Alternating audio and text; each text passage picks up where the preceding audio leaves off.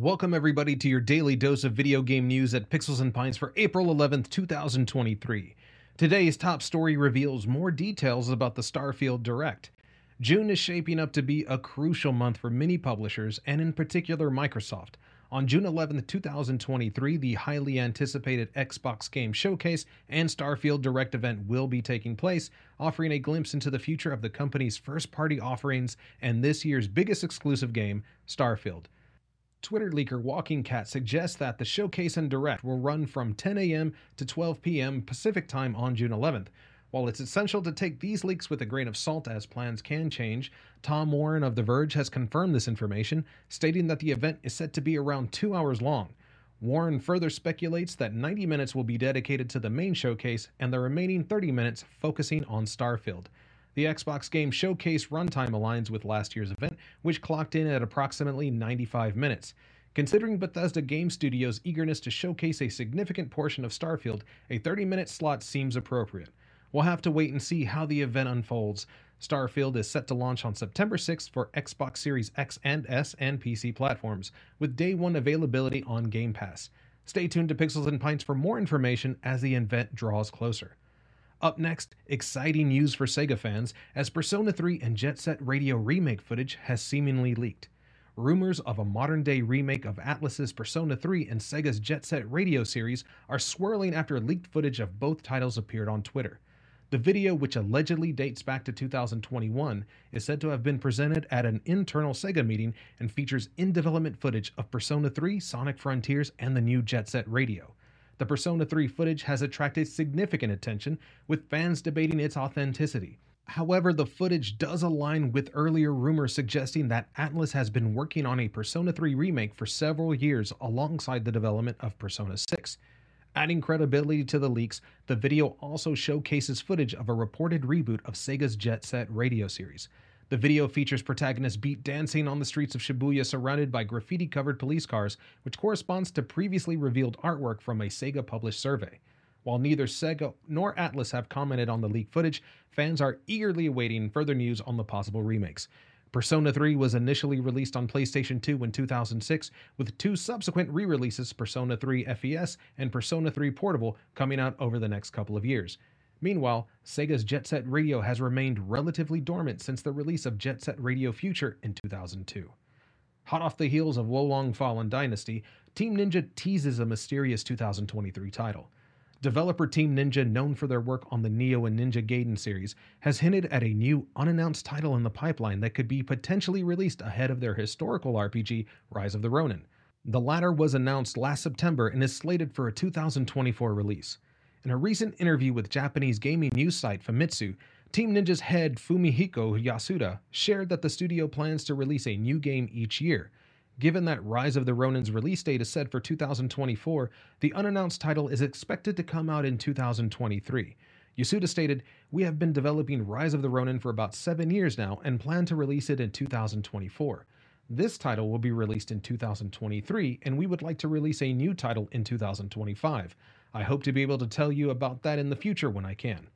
Yasuda confirmed that the game in question is still in development and not the recently released Wo Long Fallen Dynasty, an ancient Chinese themed Souls like action RPG that launched this past March 3rd. When asked about rumors that Team Ninja may be rebooting Ninja Gaiden or reviving the Dead or Alive fighting game series, Yasuda attributed the speculation to a misunderstanding and clarified that he couldn't provide any specifics at this time. However, he expressed eagerness to share information on Rise of the Ronin and other Team Ninja projects when the opportunity arises. Regarding the strategy of releasing a new title every year, Yasuda emphasized the importance of staggering releases to foster team growth and improvement. After all, he says, the growth of the team will be slow if we just keep releasing one title after another over a number of years, he explained.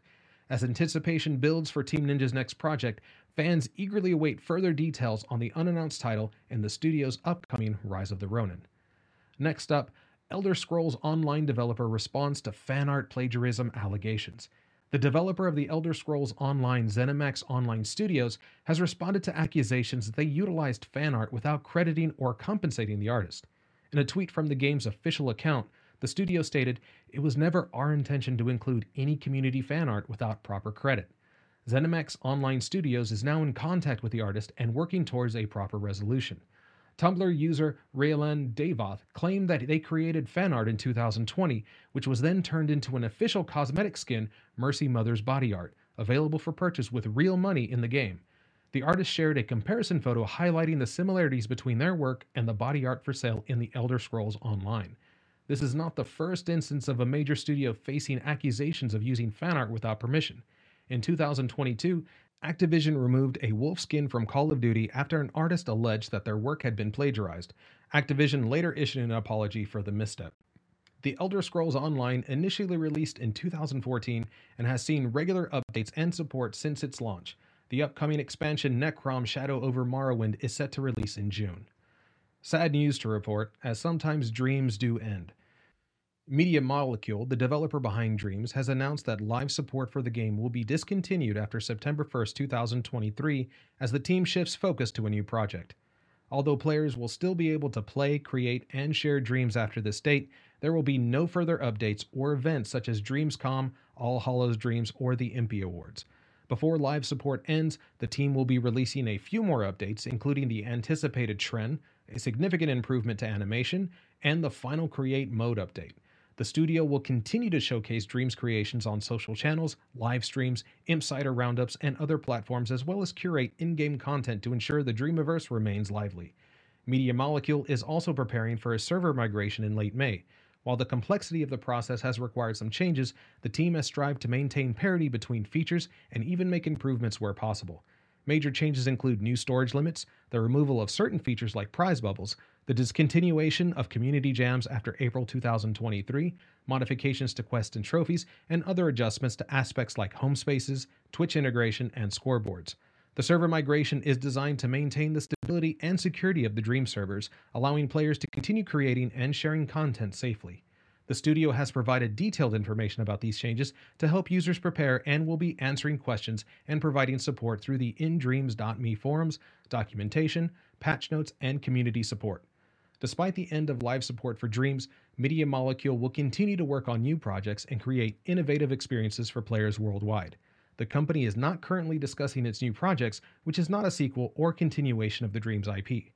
Dreams will remain available for purchase after September 2023, and players can still access and share their creations.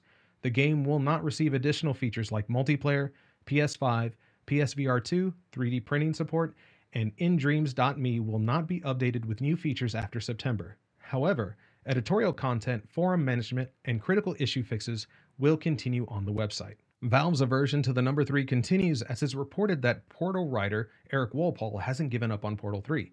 He says he is still eager to create Portal 3, but that the unique flat structure at Valve presents a challenge.